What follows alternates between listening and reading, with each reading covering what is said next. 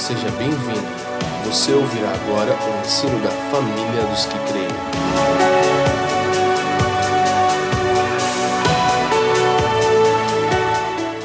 É, o nosso sacerdócio é, ao Senhor, que o que foi falado semana passada, ele pode ser visto sob duas perspectivas: É, a devoção pessoal e a devoção coletiva. Tamo junto? Meu altar pessoal, meu altar coletivo. O nosso sacerdócio ao mundo, ele também pode ser visto por duas perspectivas, que tem a ver com a minha vocação e a minha profissão. Não existe diferença entre sagrado e secular, mas existe diferença entre vocação e profissão. Nem todos fazem aquilo que foram vocacionados para fazer. Mas, por exemplo, se a minha vocação não é ser um porteiro, não é ser um pintor, essa é a minha profissão pela qual eu vou externar o reino de Deus naquele lugar. Então, o sacerdócio ao mundo, que é o que a gente vai falar na semana que vem, ele pode ser visto dessas duas perspectivas, vocação e profissão. Mas o nosso sacerdócio aos santos também pode ser visto por duas perspectivas, que e eu vou escolher uma delas para falar hoje, tá bom? Tamo junto? Que tem a ver com o ministério ordenado e a relação familiar. Ministério ordenado tem a ver com o pastoreio, tem a ver com a liderança da igreja, tem a ver com o presbitério e diaconia, tem a ver com, com o que eu estou fazendo aqui hoje, pregar a palavra, tem a ver com a ministração do louvor. Tudo isso é o sacerdócio aos santos de forma ordenada, de forma organizada. Estamos junto? Mas, e, mas a gente sabe que nem todas as pessoas é, que fazem parte do corpo de Cristo foram chamadas para participar desse tipo de ministério. Porque a Bíblia mesmo fala que Deus separou uns para. Uns para apóstolos, outros para os profetas. Não, não é que todo mundo vai fazer isso. Não é que todo mundo tem que pregar, todo mundo tem que cantar. Mas em relação à relação familiar, todos foram chamados para assumir esse ministério. Então, ainda que o meu nível de sacerdócio ao Senhor, ele não seja feito de forma ordenada, em posição de mãos, ou pregar, ou, ou ministrar o louvor, isso não me impede de ministrar o meu sacerdócio aos santos de maneira familiar. Então, talvez o que eu pretendo falar hoje é uma das grandes características, um dos grandes fundamentos porque a gente entende a igreja como família. Tamo junto? É, e no Éden, né, quem a gente tem aprendido nas últimas semanas, a gente tem falando muito sobre isso que o sacerdócio começou em Adão, então ele também se perdeu em Adão. Então a gente sempre vai apontar para o Éden. Eu não sei como é que foi nas duas últimas semanas, mas eu queria trabalhar a partir desse ponto. No Éden, o homem ele foi colocado para conectar céu e terra por meio de um estilo de vida que envolve devoção, família e trabalho. Repita comigo: devoção, família, trabalho. O homem conectava céu e terra a partir desses três aspectos: devoção a Deus, família e trabalho. É, devoção, relação e manifestação, podemos dizer. E a família era o ambiente onde o homem maturava ou encarnava é, aquilo que recebia de Deus através da devoção. Porque eu contemplo a Deus como alguém que é fiel e eu me volto para minha família e vou ser fiel aos meus. Eu contemplo a Deus como alguém que é manso. Eu me volto para minha família e eu vou ser manso com os meus irmãos, com a minha família. Então a família é o lugar onde a gente materializa aquilo que a gente vê com os nossos olhos. A família é o lugar onde a devoção ela encarna, ela se materializa, ela toma forma. E ao mesmo tempo, o nosso trabalho é o lugar onde a gente manifesta aquilo que é maturado na família e que é visto na devoção. Então, nós vemos com os nossos próprios olhos: Deus é fiel, Deus é manso, Deus é bom. As nossas relações familiares vão nos aperfeiçoar, as nossas relações interpessoais elas vão nos aperfeiçoar, a fim de que nós possamos encarnar esses atributos e tudo aquilo que nós fazemos com as nossas mãos vão manifestar fidelidade, bondade, mansidão. Mas a gente sabe que nós estamos no é e ainda não. Então a gente já reassumiu o sacerdócio, mas em partes ainda não em plenitude. E a gente vê a tensão, o efeito em relação a isso que é causado. Você pode perceber que na sociedade, desde que o mundo é mundo, qual que é a esfera social ou o aspecto mais atacado? Não é a família? Não são os relacionamentos? Então você percebe que sempre houve culto a Deus, Nunca faltou gente para ir em conferência, gente, até na Bíblia. De verdade. Nunca faltou gente para prestar uma adoração sincera a Deus também. Tem aqueles que faziam sem saber o que estavam fazendo, mas tinha pessoas que faziam com uma adoração sincera a Deus. Então sempre houve culto a Deus, desde Enos. A Bíblia fala, a partir de Enos, o nome de Deus começou a ser invocado. E o nome de Deus sempre vai ser glorificado, porque enquanto houver beleza em Jesus, vai ter adoração, irmão. E trabalho sempre teve. Quem aqui está com muito trabalho para fazer? Então você percebe que trabalho sempre tem. Só que você já parou para perceber que nem sempre a gente consegue manifestar naquilo que a gente faz com as nossas mãos, aquilo que a gente vê com os nossos olhos? Por exemplo, domingo passado aqui foi incrível, né? Mas durante a semana, a gente, por conta das circunstâncias, não foi forçado, tentado a acreditar que a gente não estava conseguindo manifestar aquilo que a gente viu no Senhor aqui no domingo passado?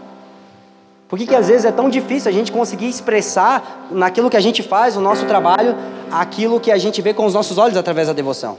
Às vezes parece que não flui, e não é que não, e não é que a experiência é irreal. Não é que aquilo que Deus mostrou não é verdadeiro, mas eu acredito que é porque nem todos nós entendemos o papel dos relacionamentos para poder aperfeiçoar, para poder materializar aquilo que a gente vê na devoção, para que a gente possa manifestar isso através do nosso trabalho. Tá entendendo?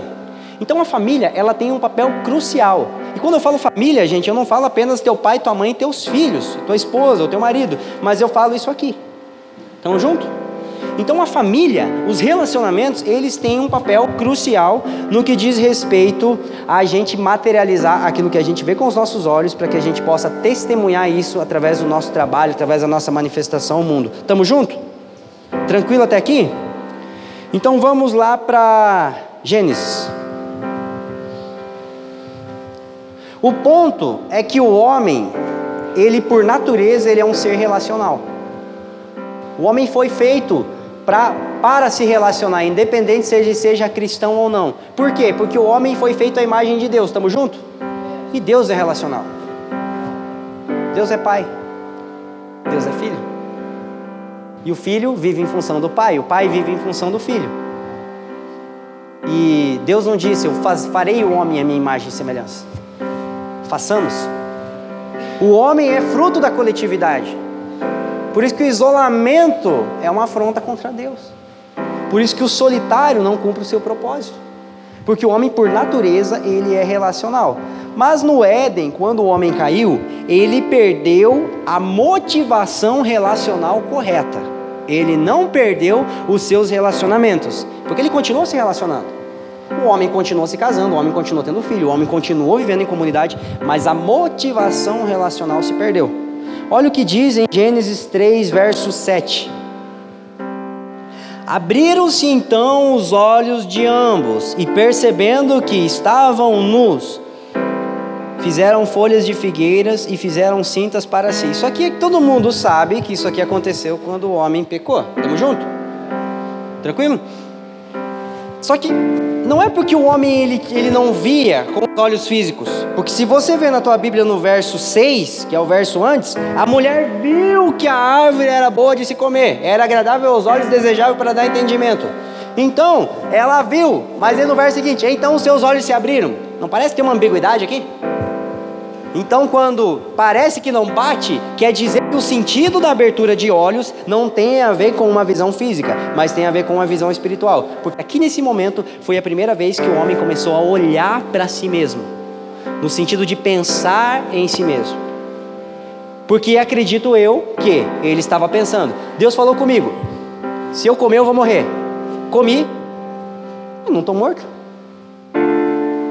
E eu acredito que foi por isso que ele, ele viu a mulher comendo, a mulher deu e comeu. Ah, você acabou de comer e não morreu? Então vou comer. Quando Adão comeu, os olhos dos dois se abriram. Por quê? Porque eles começaram a pensar em si mesmo. A partir de então, toda a motivação relacional do homem ela foi corrompida. O homem parou de se relacionar por afeto e começou a se relacionar por instinto. Porque a partir do momento em que os olhos dos homens foram abertos, ele teve que encarar o seu um desafio que ele nunca tinha encarado até então, que é lutar por sua sobrevivência e lutar por sua salvação. Por quê? Porque foi a primeira vez que o homem estava perdido. Foi a primeira vez que o homem estava morto. Então, se o homem morreu espiritualmente, ele tem que lutar para sobreviver com o que resta. Se o homem está perdido, ele vai tentar se salvar. Então, o objetivo final do homem, antes da queda, era se empenhar para glorificar a Deus, para servir o seu próximo e para ser e trabalhar na criação. Só que a partir do momento em que ele está perdido, em que ele está morto, o seu alvo de vida não se torna diferente de um ser animal. Nós não diferimos nada dos animais que estão lutando por sua sobrevivência, com exceção de que a gente pensa. Por isso que é muito fácil Charles Darwin confundir a gente com macaco. Porque em partes, os macacos se reúnem coletivamente pelo mesmo objetivo que os homens caídos sem Cristo se reúnem para sobreviver. E aí, a minha relação com as pessoas, ela para de ser doadora e ela começa a se tornar consumidora. Você percebe que qual que é a primeira reação do homem quando ele percebe Deus está sendo uma ameaça para mim? Tive medo da sua voz, me escondi. Deus falou comigo. Ai, não fui eu, foi ela. Aí Caim estava bravo com Deus. Porque no final das contas quem rejeitou foi Deus. Em quem que ele descontou? Meu irmão, você sabia que Caim só matou Abel porque ele não podia matar Deus? Abel não fez nada para ele. Só que Abel tinha uma coisa nele que Caim teve que matar porque estava se sentindo ameaçado, que era a imagem de Deus. Abel lembrava Deus e Caim não queria lembrar de Deus, porque Deus era uma ameaça para ele. Então você percebe que no capítulo 3, no capítulo 4, depois da queda, o homem passa a se acusar e ele passa a se matar e se devorar. Qual que é a diferença disso para um instinto animal? E aí, você percebe que a luta pelo senso de sobrevivência é, na verdade, o grande como é que eu posso falar? A grande razão, o grande fundamento pelo qual a, o mundo hedonista, o mundo consumista opera.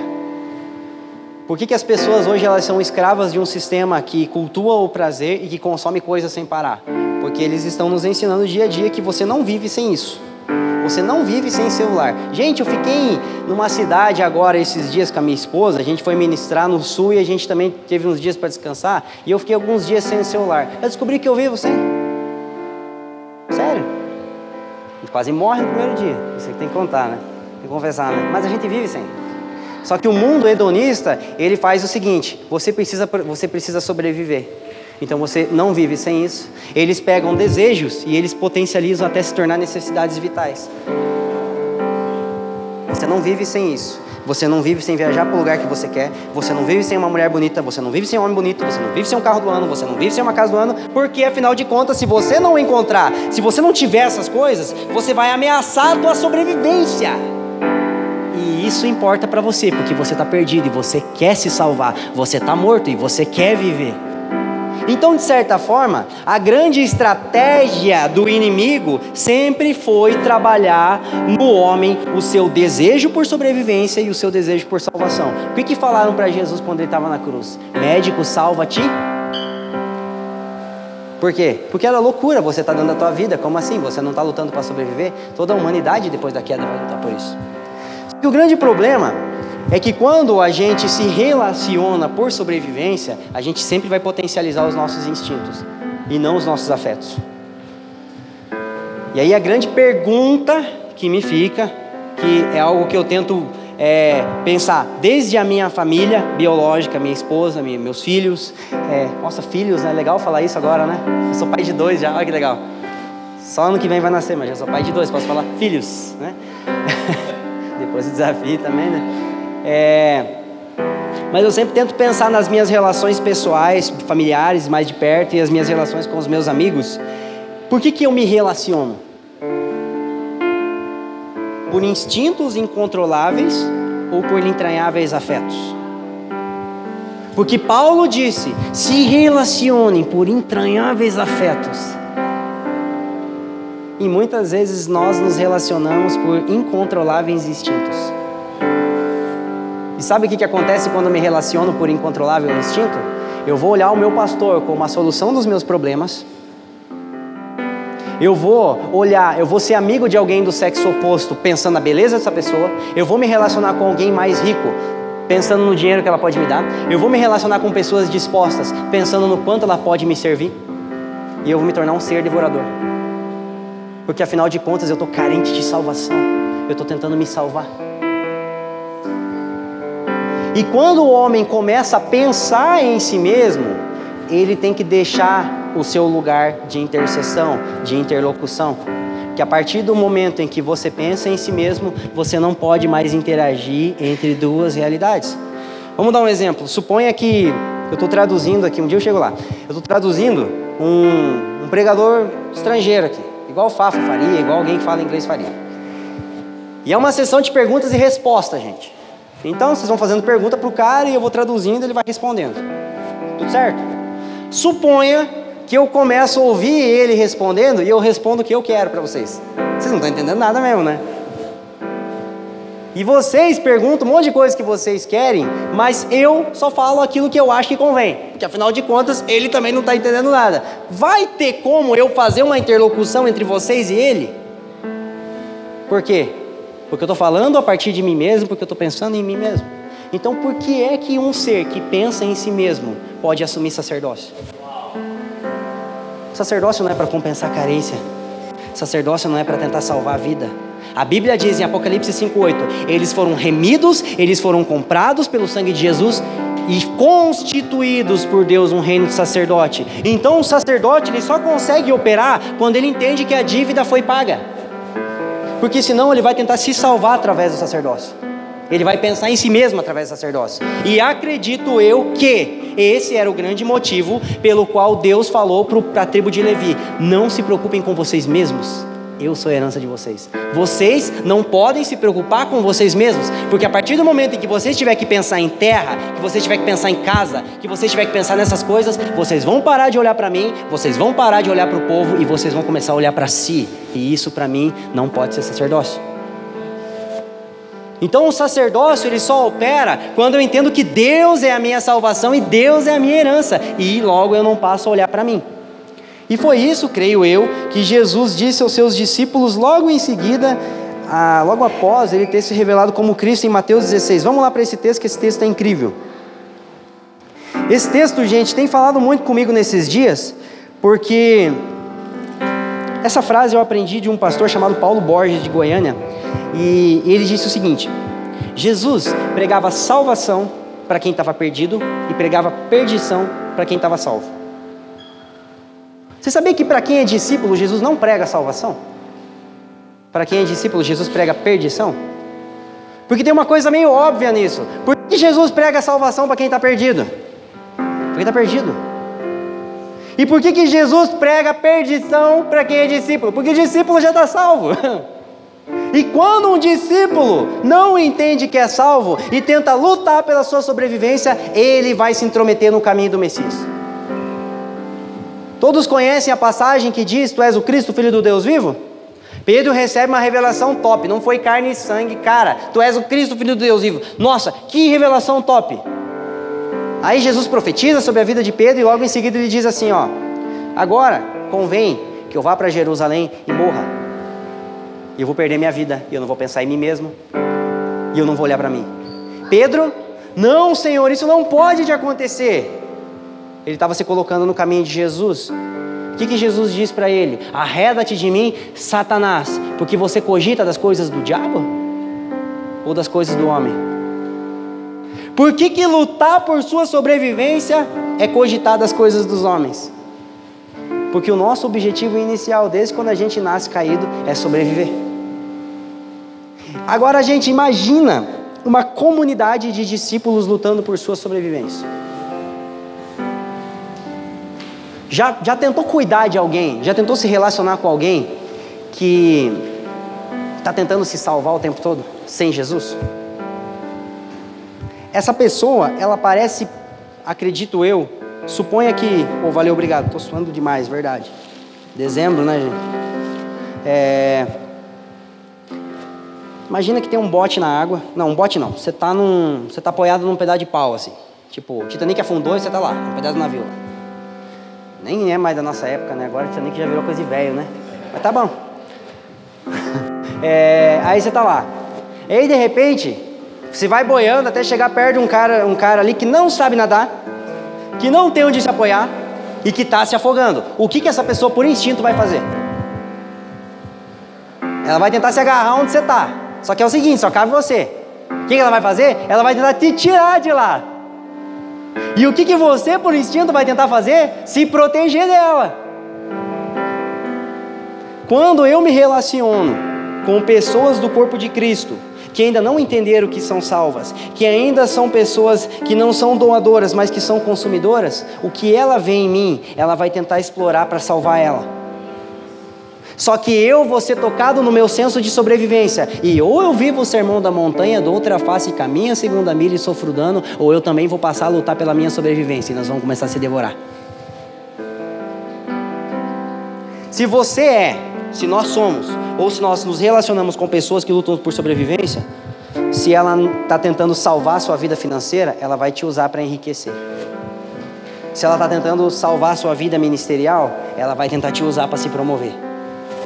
Se ela está tentando salvar a carência dela, ela vai te sugar para se sentir feliz. Por quê? Porque é alguém que se relaciona por consumo e não por afeto. E isso a nível de igreja.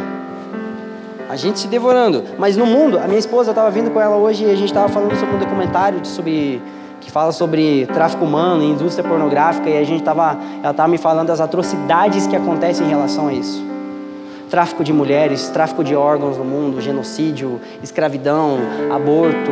Cara, você parou para pensar o que, que o homem faz com o seu semelhante para tentar sobreviver?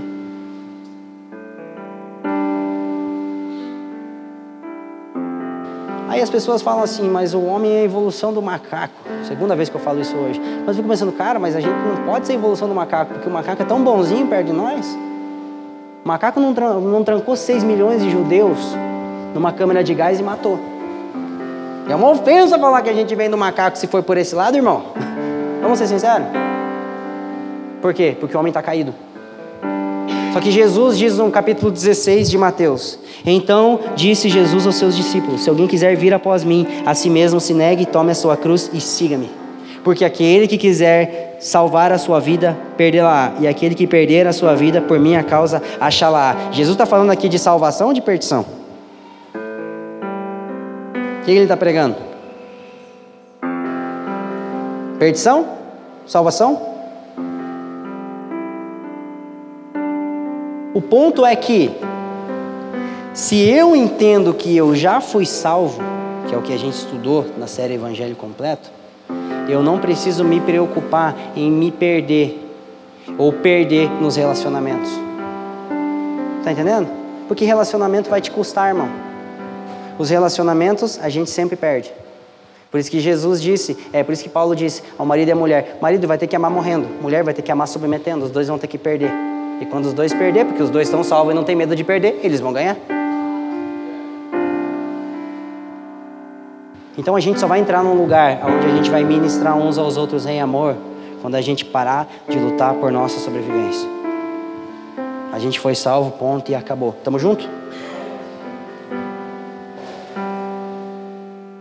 Se eu me relaciono movido por incontroláveis instintos, o que predomina são as minhas necessidades de sobrevivência. Mas se eu me relaciono por entranháveis afetos, o que predomina é o meu desejo de manifestar a salvação que está em mim. Então, quem está perdido, quem está tentando se salvar, vai se relacionar para sugar. Quem entende que foi salvo, vai se relacionar porque precisa manifestar na vida dos outros o quanto Deus é bom na vida dele. Cara, Deus me ama demais, eu preciso ser teu amigo, cara. Não, eu estou carente, estou precisando de amigo. Não, está carente, você precisa orar. Não é verdade? Você precisa ir para o altar, para a cruz, precisa morrer. Estou me sentindo entediado hoje. Quero ver alguém. Vai ver o Pai. Deus não é entediante. Eu não procuro alguém quando eu estou entediado. Sabe por quê? Porque eu vou ser um cara muito chato, cara. Eu já sou chato, às vezes feliz. Não, sério. Pensa num cara chato, né, Edu? Fala a verdade. Seis anos já. Chato, né? Feliz ainda. Du, você pai, eu consigo ser chato no dia que eu falo pra ele que ser pai. Imagina entediado. Você é uma cruz na vida do cara, misericórdia.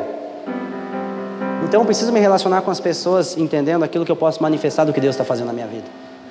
Eu vou me relacionar com as pessoas para proclamar as virtudes daquele que me chamou das trevas para a sua maravilhosa luz. Deus é fiel comigo, eu preciso ser fiel contigo até a morte.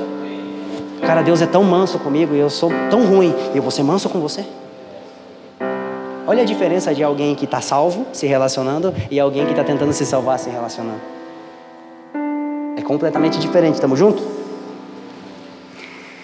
Vamos lá. Uhum. Entender que estamos salvos é o suficiente para não ter medo de perder. E esse é o primeiro passo para viver em favor do outro. E existe uma base que eu quero que você abra comigo em Colossenses capítulo 1, verso 24. E ao meu ver, essa é a base para o sacerdócio ao Senhor. O fato de do pai e do filho serem um, preste atenção nisso. O fato do pai e do filho serem um é o que me possibilita exercer o meu sacerdócio ao Senhor. Porque eu só me achego ao Pai por intermédio de Jesus. Logo, quando eu oro, Deus não vê você orando, Deus vê Jesus orando. Por que, que nós precisamos abraçar uma vida de oração? Porque Deus quer ver o clamor, ouvir o clamor do seu filho através de nós. Então nós nos achegamos ao Pai porque o Filho e o Pai são um. Estamos juntos?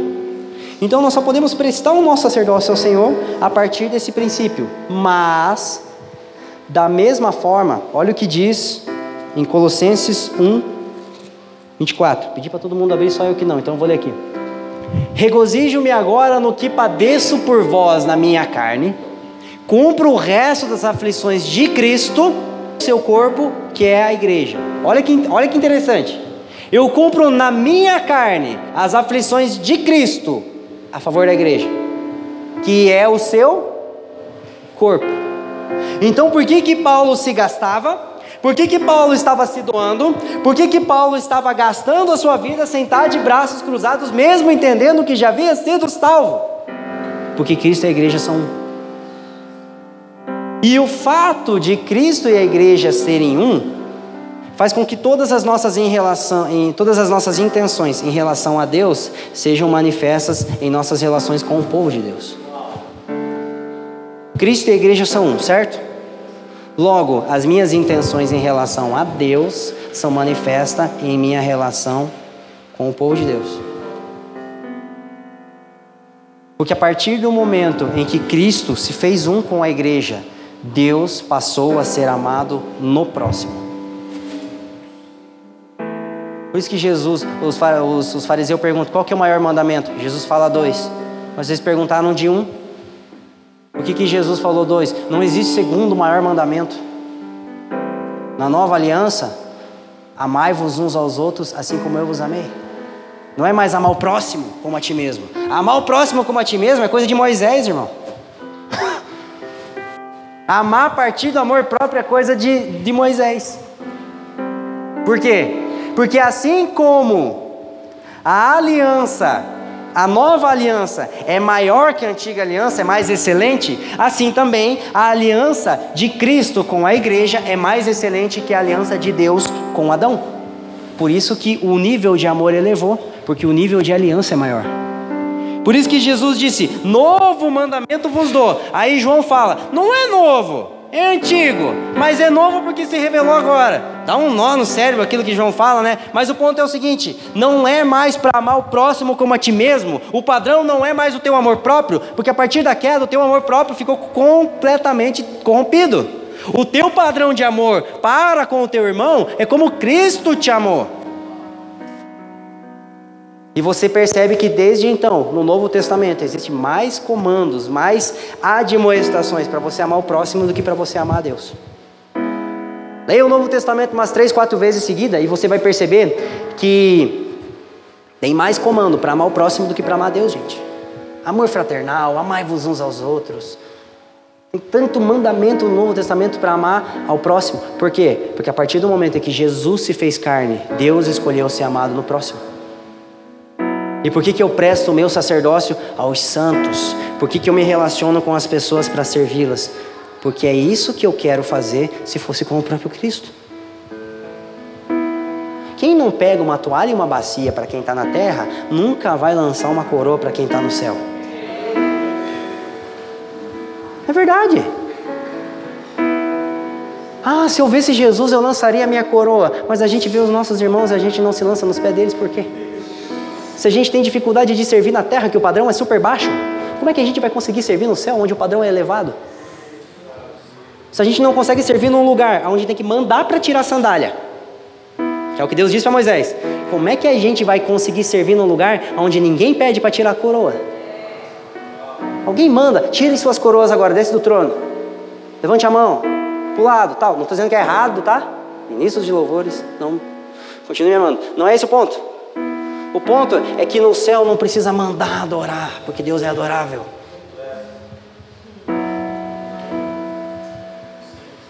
Então o ponto é o seguinte, cara, se a gente ama Jesus, a gente tem que expressar isso no corpo de Jesus. E era por isso que Deus derrubou Paulo do cavalo, porque ele precisava alinhar a visão de Paulo em relação ao amor a Deus. Você está me amando, mas você não está amando o meu povo. Vou te derrubar de onde você está. Sabia que, eu acredito, tá, gente? Que quando Paulo se converteu, ele não passou a amar a Deus. Porque ele já amava a Deus, cara. Estou sendo bem sincero com vocês. Eu creio nisso. Aí eu passei a amar a Deus quando me converti. Não é o caso de Paulo, era o meu, quando eu larguei da maconha, do cocaína, aquelas coisas tudo errado, porque eu não amava a Deus com aquelas coisas, não. Pode ter certeza que não. Mas Paulo, ele diz: Eu era avançado de todos os da minha idade, eu era zeloso da lei, eu era irrepreensível, eu era tudo isso. Então, no sentido de amor a Deus, não tinha nada que discutir comigo. Mas a partir do momento em que Jesus falou, Paulo, Paulo, por que me persegues? E eu entendi que Cristo e a igreja são um, eu a partir, eu, eu passei a amar o corpo de Cristo, o corpo, o povo de Deus. E o que é alguém que ama a Deus e persegue o povo, senão um Saulo de Tarso? Ah, eu amo a Deus, mas por que, que você não consegue externar isso no povo de Deus? Por isso que a gente está pedindo por um batismo de amor pela noiva de Jesus cada vez maior. Porque o meu batismo de amor por Deus faz com que Deus derrame amor sobre mim. Mas o meu, o meu batismo de amor sobre, pelo povo de Deus faz com que eu consiga externar esse amor. E, gente, eu vou ser sincero: nesse ano a gente foi tão amado por Deus, cara. Como Deus nos amou nesse ano, como Deus nos amou nesses últimos anos. Então a gente precisa encontrar formas de externar esse amor para as pessoas. A gente não sai viajar o Brasil porque a gente está se sentindo carente, mas a gente precisa falar o que Deus está fazendo com nós, cara. Na expectativa de que se eles entenderem o que a gente está ouvindo, eles vão ser mais fiel que nós naquilo que a gente está vivendo.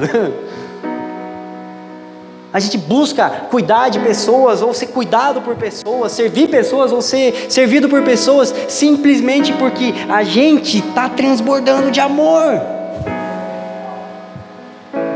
Em partes eu profetizo, em partes eu estou falando uma realidade. Tá? A gente não é tão bonzinho assim, mas a gente quer chegar lá. Estou falando de alvos agora. Tamo junto? Vamos avançar. Um dos aspectos que a gente precisa entender é que a plenitude ela está no coletivo. O ser humano é o único ser, acredito eu, que único ser animal criado que só encontra sua plenitude de existência no coletivo. Eu vou, vamos explicar isso aí. Efésios capítulo 3.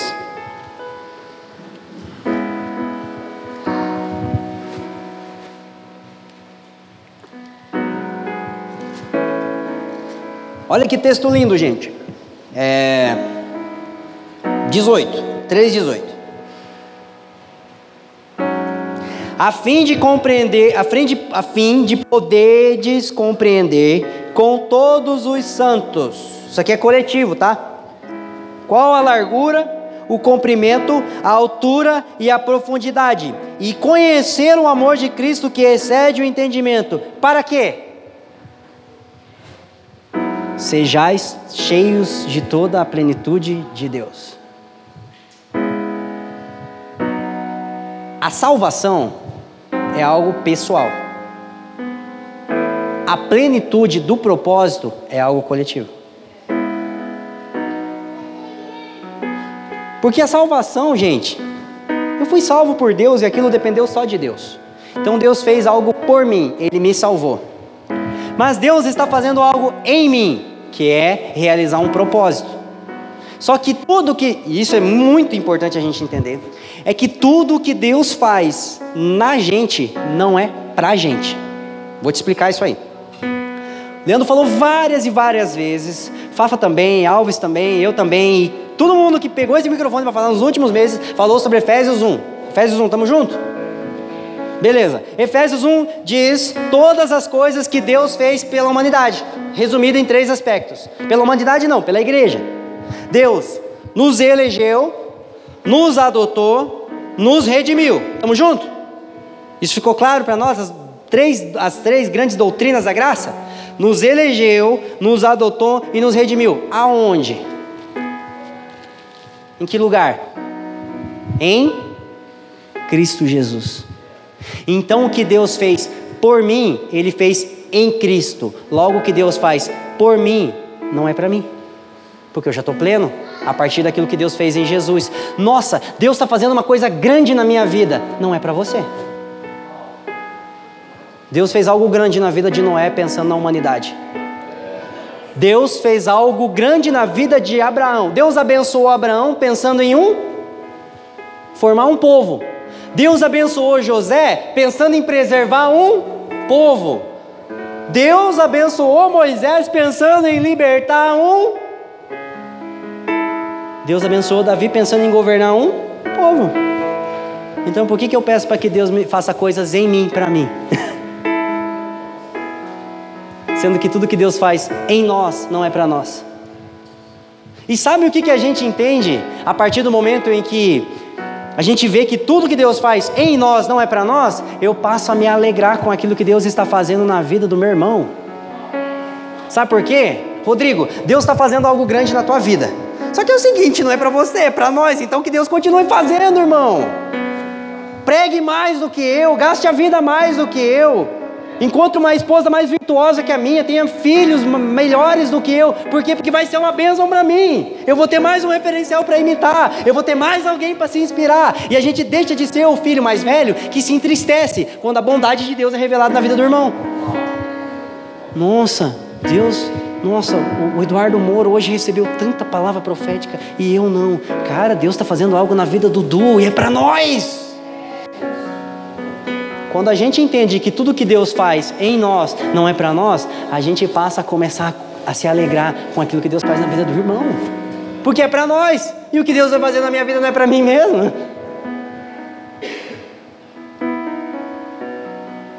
Vamos junto? Vamos avançar. Gênesis 1, 28. Esse texto é o. Esse texto é legal. Diz assim: Frutificai, por isso que é legal. Multiplicai-vos, enchei a terra, sujeitai e dominai. Gente, Gênesis 1, 28 é a primeira declaração de propósito de Deus para o homem na Bíblia. O homem já havia sido criado, mas ainda não havia cumprido o seu propósito. Agora vamos lá. Multiplica sozinho? Sim ou não? Não. Se não multiplica sozinho, cumpre propósito sozinho? Também não. então a gente só cumpre o nosso propósito com outro. E que porventura é diferente de nós. Porque homem com homem, igual com igual, não cumpre propósito. Mulher com mulher não cumpre propósito. Aí dentro do corpo de Cristo a gente aprende a se relacionar com as diferenças. Cara, não tem nada a ver com você. É um bom motivo para a gente multiplicar. Quando a gente entende que a, a, diferença potencializa o nosso senso de propósito e não põe em risco a nossa, a nossa sobrevivência, a gente começa a tolerar irmãos que pensam diferente de nós, pessoas que têm gosto diferente de nós. A gente começa a perder nas discussões, abrir mão nos debates, ceder no casamento. Amém, irmão? Glória a Deus. Vamos lá. Então, o propósito, ele a salvação ela é pessoal. O propósito é coletivo. Mas a própria salvação, ela é desenvolvida no coletivo. Vamos lá, Filipenses capítulo 2. Verso 12.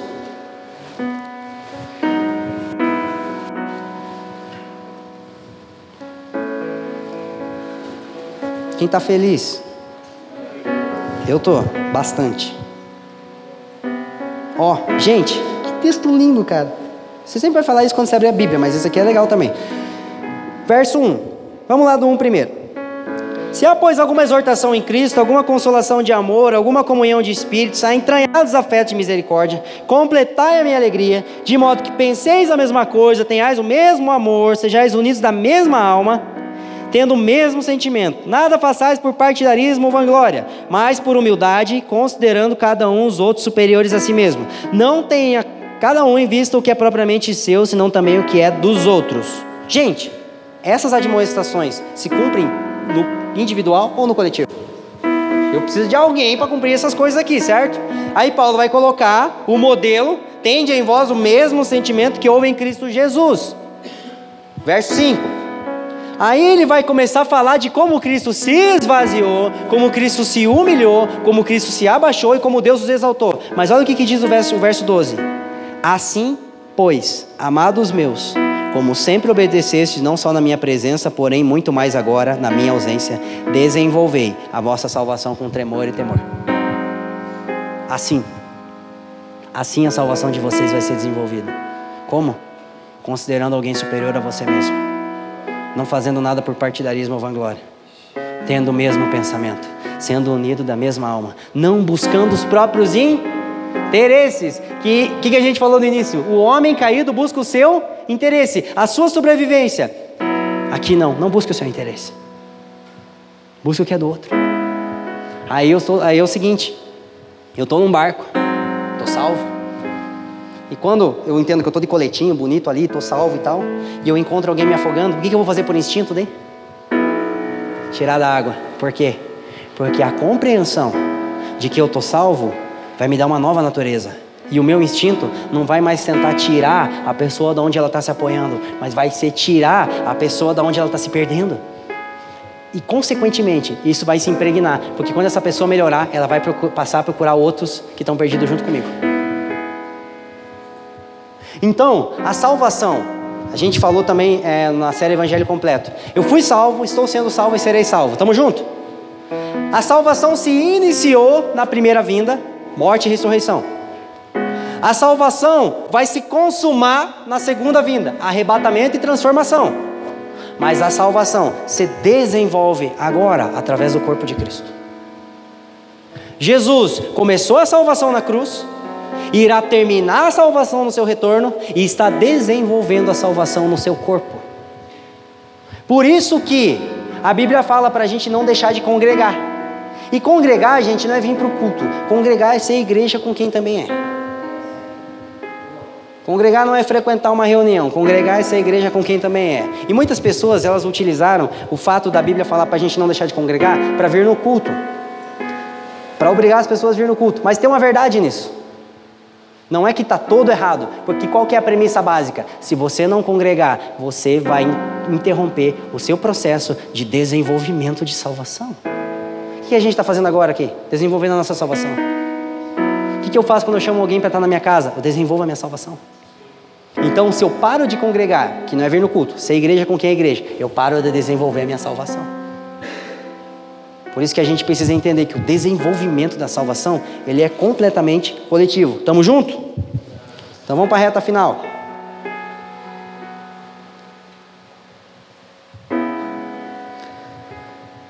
A grande pergunta que a gente precisa fazer, gente, tendo em vista que a gente foi salvo, que a salvação é no coletivo, que eu sou um ser relacional, porque Deus é relacional e que eu não preciso mais me preocupar comigo mesmo, que o que Deus faz na minha vida não é para mim, é para outro. É o seguinte: é aquilo que Deus perguntou para o homem no Éden. Aliás, para o homem quando ele havia saído do Éden, Caim. O que, que Deus perguntou para Caim? Deus perguntou para Adão: aonde você está? Deus perguntou para Caim: aonde está o teu irmão? Porque se eu perdi o meu lugar diante de Deus, eu vou perder o meu irmão diante de mim. E se eu achei o meu lugar diante de, diante de Deus, eu sei onde o meu irmão está diante de mim. Se eu achei o meu lugar diante de Deus, eu sei onde o meu irmão está em relação às minhas finanças. Eu sei onde o meu irmão está nas minhas orações. Eu sei onde o meu irmão está nos meus afetos. Eu sei onde o meu irmão está no meu serviço. E a grande pergunta é: onde está o teu irmão nas tuas finanças? Onde está o teu irmão nas tuas orações? onde está o teu irmão no seu tempo.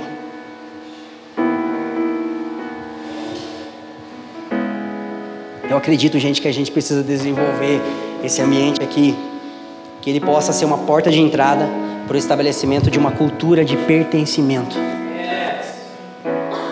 Um senso de pertencimento muito forte. Sabe por quê? Porque grava isso no teu coração. Enquanto filhos, nós somos de Deus, mas enquanto irmãos, nós somos uns dos outros. Jesus disse assim: aquele que o Pai dá para mim, o irmão mais velho falando em relação aos irmãos mais novos. Então, Deus, Jesus nos deu para o Pai. Então, em relação ao Pai, nós somos de Deus. Em relação a Deus, nós somos, nós somos dele. Mas em relação a sermos irmãos, nós somos uns dos outros. Aí a pergunta que a gente tem que fazer: quem me tem? Quem te tem? Porque o que define sermos corpo não é dízimo e frequência de culto. Porque o dízimo é para Deus, o culto é para nós, porque no final das contas a palavra está edificando nós aqui. Sim ou não? O que define lugar no corpo é quem me serve e quem você serve. Porque o fígado só tem propósito, é servido por alguém porque serve alguém. Na natureza, tudo encontra propósito. Quando vive para servir e quando vive a partir do serviço que recebe de outra parte. O corpo é assim, a anatomia humana é assim. Então, o que faz com que eu receba um batismo no corpo é quando eu entendo quem fala na minha vida, eu falo na vida de quem, eu me responsabilizo por quem e eu respondo para quem, e não somente a nível de discipulado, mas a nível de relação: quem me serve, quem eu sirvo, de quem eu pertenço. A gente pode ter milhares de amigos em Facebook, Instagram e redes sociais, mas quem me tem? Quem tem minha casa à disposição? Quantas casas eu tenho à minha disposição no Brasil, gente? Quantas casas você tem à sua disposição? Maria de Betânia tinha Jesus, Jesus tinha Maria de Betânia, Jesus tinha Lázaro, Jesus tinha Marta, eles tinham Jesus, por quê? Porque pertenciam uns aos outros, amigos. Olha que incrível isso. Então a gente precisa começar a se perguntar onde está o nosso irmão. E o fato de, de Caim ter sido rejeitado por Deus fez com que ele rejeitasse o irmão. Então, se eu sou aceito por Deus, eu preciso começar a aceitar o meu. Aceitar Jesus é fácil, gente. Jesus, eu te aceito. Aí nunca vai te fazer nada de mal nunca vai botar essa sobrevivência em jogo. Mas eu acredito que a gente está entrando num tempo como igreja que a gente precisa começar a aceitar o nosso irmão. Quem que você precisa aceitar que você não está aceitando? Sacerdócio a Deus é você dizer para Deus, você dizer para Jesus: O teu Deus será o meu Deus. Isso é sacerdócio ao Senhor. Mas sacerdócio aos santos é você dizer para Jesus: O teu povo será o meu povo. Entenda isso. Sacerdócio ao Senhor é você dizer para Jesus: O teu Deus será o meu Deus. Sacerdócio aos santos é você dizer para Jesus: O teu povo será o meu povo. E a gente precisa entrar em níveis mais profundos de compromisso com o corpo de Jesus. Amém? O contraste que eu queria finalizar em relação a Caim, Abel, Cristo e Adão. Porque Caim teve a sua oferta rejeitada, matou o irmão. Tamo junto? O irmão mais novo. Jesus, quando ele está na cruz, é como se tivesse o irmão mais velho e o irmão mais novo, representado pela humanidade que estava em volta. Enquanto Caim, o primeiro, a primeira dupla de irmãos, o irmão mais velho teve a oferta rejeitada e matou o irmão, no segundo, o irmão mais velho teve a oferta aceita e deu a vida pelo irmão. A minha oferta já foi aceita por Deus, eu não preciso servir o meu irmão. Não, a tua oferta já foi aceita por Deus, por isso você pode servir o teu irmão. Efésios capítulo 5. Sede, pois, verso 1 e 2. Sede, pois, imitadores de Deus como filhos amados, andai em amor. Olha, gente, que texto lindo! Como Cristo também nos amou e se entregou a si mesmo por como oferta de sacrifício a Existe alguma diferença aqui entre sacerdócio a Deus e sacerdócio aos santos? A diferença que a gente faz, gente, é didática, é só isso. É só uma questão de didática, é só uma questão para ficar claro na nossa mente. Mas o sacerdócio a Deus é, é estendido ao sacerdócio aos santos, porque Cristo se entrega por nós, Ele ama a nós e Ele oferece isso como um sacrifício agradável a Deus. Então, quando a gente quer adorar a Deus, Deus vai ver como está o nosso nível de entrega em relação ao irmão.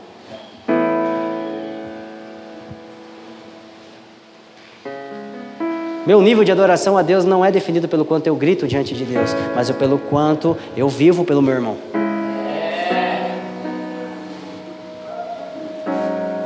Por quem você vive?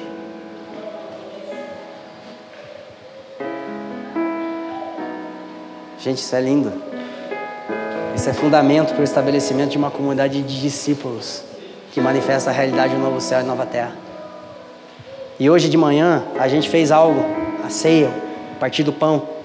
E Paulo diz assim: quando vocês se reúnem, não é para devorar uns aos outros, não é para pensar em si mesmo. O Paulo diz assim: discirna-se o homem a si mesmo, examine-se o homem a si mesmo. Isso tem a ver com lembrar da sua natureza adâmica. Olhe para você e lembre-se que você é um pecador, que você está comendo pão, porque um dia você olhou para si mesmo e pensou em si mesmo. Mas logo em seguida ele diz assim: discirna o corpo. Entenda que você faz parte de uma nova raça, onde você não olha para si, onde você olha para o outro.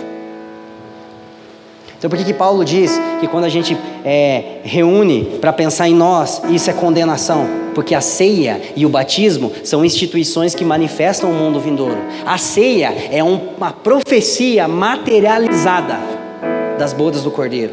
A ceia abre na terra um pedacinho do novo céu e da nova terra. E não tem como manifestar um novo céu na nova terra pensando em si mesmo, porque lá ninguém pensa em si mesmo. Por isso que Paulo diz: isso é indigno. Comer o pão dignamente é celebrar o Cristo, entendendo que eu devo viver pelo meu irmão aqui, como eu viverei pelo meu irmão no novo céu e na nova terra. Então, se nós vivemos em favor uns dos outros, a gente sempre vai saber onde está o nosso irmão quando Deus perguntar. Quando Deus perguntar, eu vou dizer: está aqui. Os irmãos, os filhos que tu me deste, os irmãos que tu me deste. Então, gente, é. Dois, três minutos e eu encerro. Eu não posso terminar isso aqui sem falar de dois testemunhos práticos. E eu tenho tanto orgulho de dizer que foi aqui que aconteceu. Foi nesse lugar, entre essas pessoas. É, há um tempo atrás, há dois anos atrás, eu precisava fazer uma cirurgia no olho, um transplante é, de córnea. E, e, eu precisava vender, e eu precisava pagar aquela cirurgia, ela era carinha até que. E aí eu fui lá para um, eu fui para um irmão, que ele está aqui entre nós, e falei assim, cara, vou vender meu carro e vou operar meu olho, porque é melhor andar sem carro com olho bom do que de carro com, com olho ruim, porque daí eu vou bater o carro e vou me matar e matar minha mulher, né? Então eu vou arrumar o olho. Aí, gente, e eu fui em Randy Clark e oravam por mim, não fui curado. E eu fui não sei aonde. E Danduque já me derrubou com que eu entrei de penetra num dia lá na ordenação do Leandro lá em, em Taubaté e não fui curado do olho. Eu achu e tremia e cantarino babando aqui do lado e cura e tal. E eu nada, eu falei: "Deus, que não me cura". Meu olho, só tipo tic, né? Não precisa nem jogar barrinha nem nada, só tic, nem tô cego, Deus, tô quase. Gente, é verdade, a Ju dirigia, eu dirigi o carro, a Ju era a minha navegadora. Ó a lombada, ó a veinha, ó o cachorro, ó o sinal amarelo tal. Essa é verdade. Era desse jeito. De noite então era terrível. Eu cheguei para esse irmão e ele falou assim, Felipe, eu tenho um carro que vale mais que o teu. Bem mais. Porque o meu não vale muita coisa, mas o carro dele vale mais. Aí ele falou assim, eu vou vender meu carro, vou comprar um mais barato, você fica com o teu. E você opera o teu olho, nós dois fica de carro e você com o olho bom. Gente, para quem viveu 16 anos buscando um lugar para pertencer, porque foi rejeitado pela família, porque foi rejeitado por um monte de namorado quando era do mundo, porque foi rejeitado por um monte de amigos que só queriam aquilo que eu podia oferecer para eles. Aquilo para mim foi, cara, foi um soco no estômago. Quando essa pessoa falou isso, a primeira coisa que eu pensei, cara, esse nível de amor não é daqui. Peraí. Aí eu quis questionar. Falei, mas por quê? Ele falou assim, porque eu tenho um filho de 5 anos. Se ele tivesse com o olho assim, eu faria isso para ele eu venderia meu carro para operar o olho do meu filho. Sabe o que isso aconteceu naquele dia, gente? Deus usou uma enfermidade no meu olho para curar uma enfermidade que eu não sabia que tinha.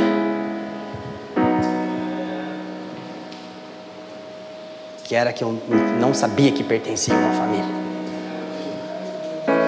Mas tem uma coisa que eu sei que eu sou hoje é aceito, irmão. Nossa. A Ju fala, você é convencido, mas não, eu sou convicto. Verdade, sou convicto. Eu sou amado, eu sou querido. Não porque eu sou bonzinho, mas porque as pessoas me amam, eu sei disso. Porque a partir daquele dia eu entendi, cara, esse amor é do mundo vindouro. E é como se Deus tivesse me batizado no corpo de Cristo. Assim, você pertence a esse povo.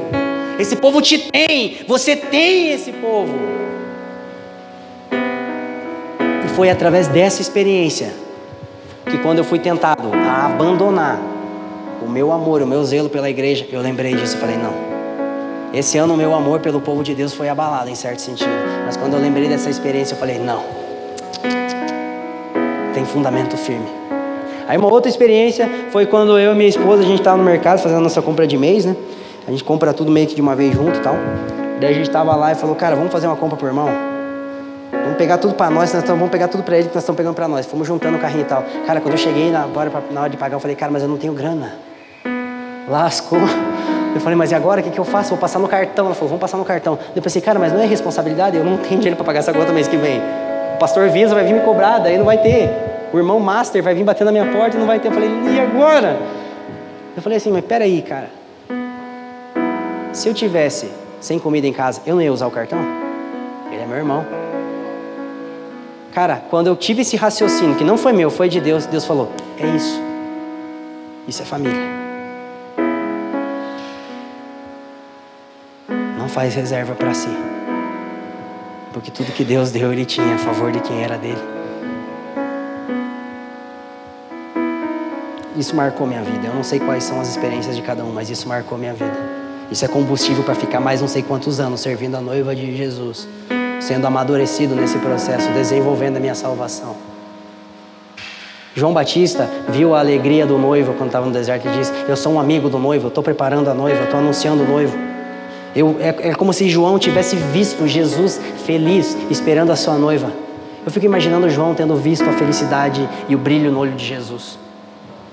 Mas Paulo diz em 2 Coríntios capítulo 11, verso 2: Eu zelo por vós com o zelo de Deus porque eu procuro apresentar vocês como uma virgem pura a um só esposo que é Jesus. O cara, um dos apóstolos que mais sofreu. E eu creio que Paulo não somente viu Jesus na estrela de Damasco, mas ele viu a noiva pronta. E ele viu a alegria do noivo. E falou: Cara, eu preciso me envolver nisso. Eu preciso preparar a noiva, eu preciso ser um amigo do noivo eu vou sofrer, não somente por Jesus, mas eu vou completar no meu corpo as aflições que ainda restam, pelo corpo dele, que é a igreja, porque eu vi uma noiva bela, de um jeito que nem Adão viu. Eu vi uma mulher impecável, eu vi ele dizendo: Eu estou feliz, eu estou vendo o fruto do meu penoso trabalho. E Paulo começa a dar vida por aquilo. Então, a gente precisa ver o noivo feliz com a noiva, a gente precisa ver a noiva pronta e a gente vai se gastar por Cristo e a igreja na mesma medida, porque eles são um. Vamos ficar de pé? Obrigado por nos ouvir. Para mais informações, visite famíliadosquecreem.com.